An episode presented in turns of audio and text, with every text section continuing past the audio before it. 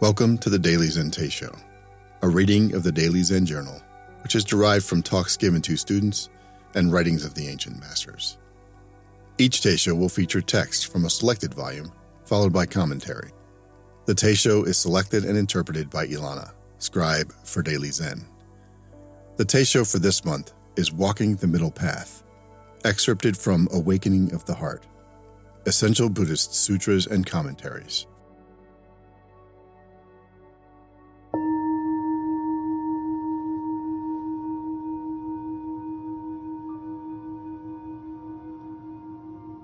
One day, Buddha asked the monk Sona, Is it true that before you become a monk, you are a musician? Sona replied that it was so. The Buddha asked, What happens if the string of your instrument is too loose? When you pluck it, there will be no sound, Sona replied. What happens when the string is too taut? It will break. The practice of the way is the same, said the Buddha.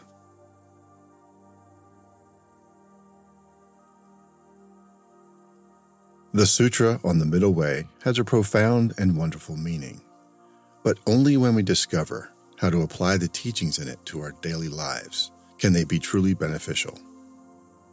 Even when we are able to talk eloquently about the middle way, no self, or dependent co arising, we still need to ask how can these teachings be put into practice every day?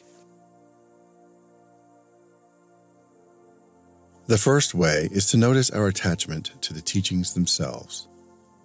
Not only do views such as permanence and self need to be transcended, so do impermanence, non self, and nirvana. The Buddha says the teachings are like a raft that helps us to the other shore. Once there, we leave the raft on the shore for others to use. The teachings, like the raft, need to be released.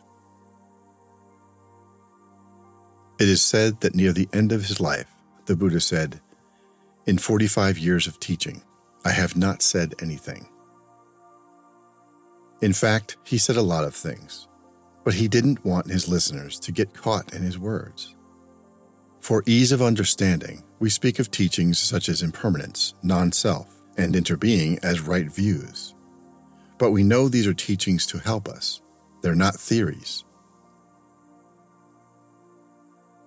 For example, the notion of impermanence is to help us overcome the notion of permanence. It's not a truth to be worshipped. The teachings need to be handled skillfully so we don't get caught in them. When presenting the 12 links of dependent co arising, the Buddha says that ignorance gives rise to impulses. Ignorance means that we don't understand what is happening so we behave in a certain way. If we were able to see clearly, we would behave differently. Each of us is caught, to a larger or smaller extent, in our emotions, in our difficulties, and in our experiences of suffering in the past.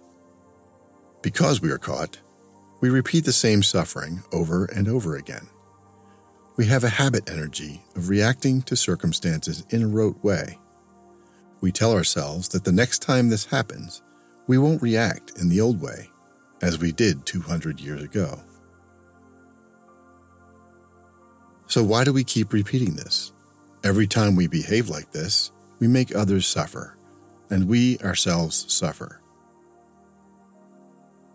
Our habit energy is what causes us to repeat the same behavior thousands of times. Habit energy pushes us to run, to always be doing something, to be lost in thoughts of the past or the future, and to blame others for our suffering. And that energy does not allow us to be peaceful and happy in the present moment.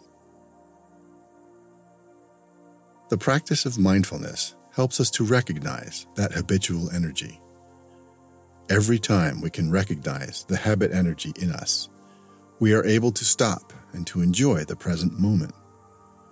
The energy of mindfulness is the best energy to help us embrace our habit energy and transform it. The energy of mindfulness is the full awareness of the present moment. This energy is generated from the practice of mindful breathing, mindful walking, mindful drinking, mindful eating, and so on. The energy of mindfulness carries within itself the energy of concentration. When you are mindful of something, whether that something is a flower, a friend, or a cup of tea, you become concentrated on the object of your mindfulness. The more you are mindful, the more concentrated you become. The energy of concentration is born from the energy of mindfulness. And if you are concentrated enough, the energy of concentration contains the energy of insight. Mindfulness, concentration, and insight are the energies that make up the Buddha. These three kinds of energy can transform habit energy and lead to healing and nourishment. A few days of practicing mindful breathing and mindful walking can make a big difference. And the practice should be pleasant, should not be hard labor. When you breathe in, you bring your attention to your in breath. Breathing in, I know I am breathing in. Breathing in, I feel alive. In that breath is your happiness. Whenever habit energies arise, we can accept and recognize them, and then they won't push us to behave in negative ways. We can say to our habit energy, I will look after you, habit energy. I will discover what your root is. Thich Nhat Hanh, Commentary on the Sutra of the Middle Way.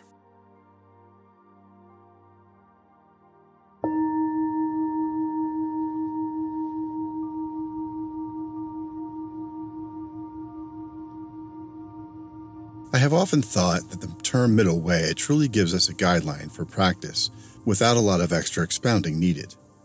Think about the sense of balance we have in certain activities.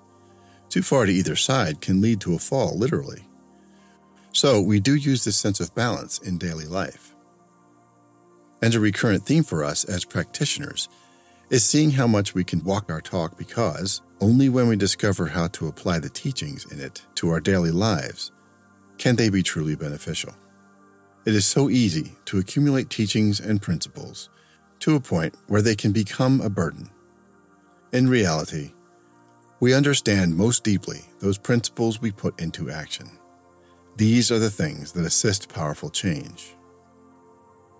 Habit energy can sometimes be helpful or quite a hindrance when it leads to a kind of mindless repetition. However, when we are trying to add a new practice or healthy habit, the small steps taken at first can help to build a rewarding practice. The challenge in anything we do daily is to keep our lights on, to remain engaged in the present, so as not to become automatons. And how exactly does that happen? Answering that question yourself is key to going deeper. What does it take for you to wake up in the moment? One last note here is the use of the word interbeing. In an earlier section of the book, Thich Nhat Hanh explains his use of this word. Interbeing is a word that is not in the dictionary yet, but if we combine the prefix inter with the verb to be, we have a new verb, interbe. Everything coexists, and this is why I think the word interbeing should be in the dictionary. To be is to interbe. You cannot just be by yourself alone. You have to interbe with every other thing. Watching the Yellow Leaves Falling, Ilana, scribe for Daily Zen.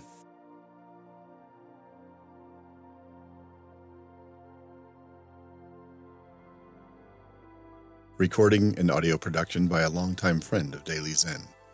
Music by Ashot Danielyan at pixabay.com.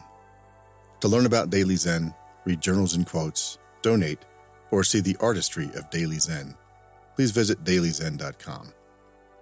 Thank you for listening, and may your way be clear.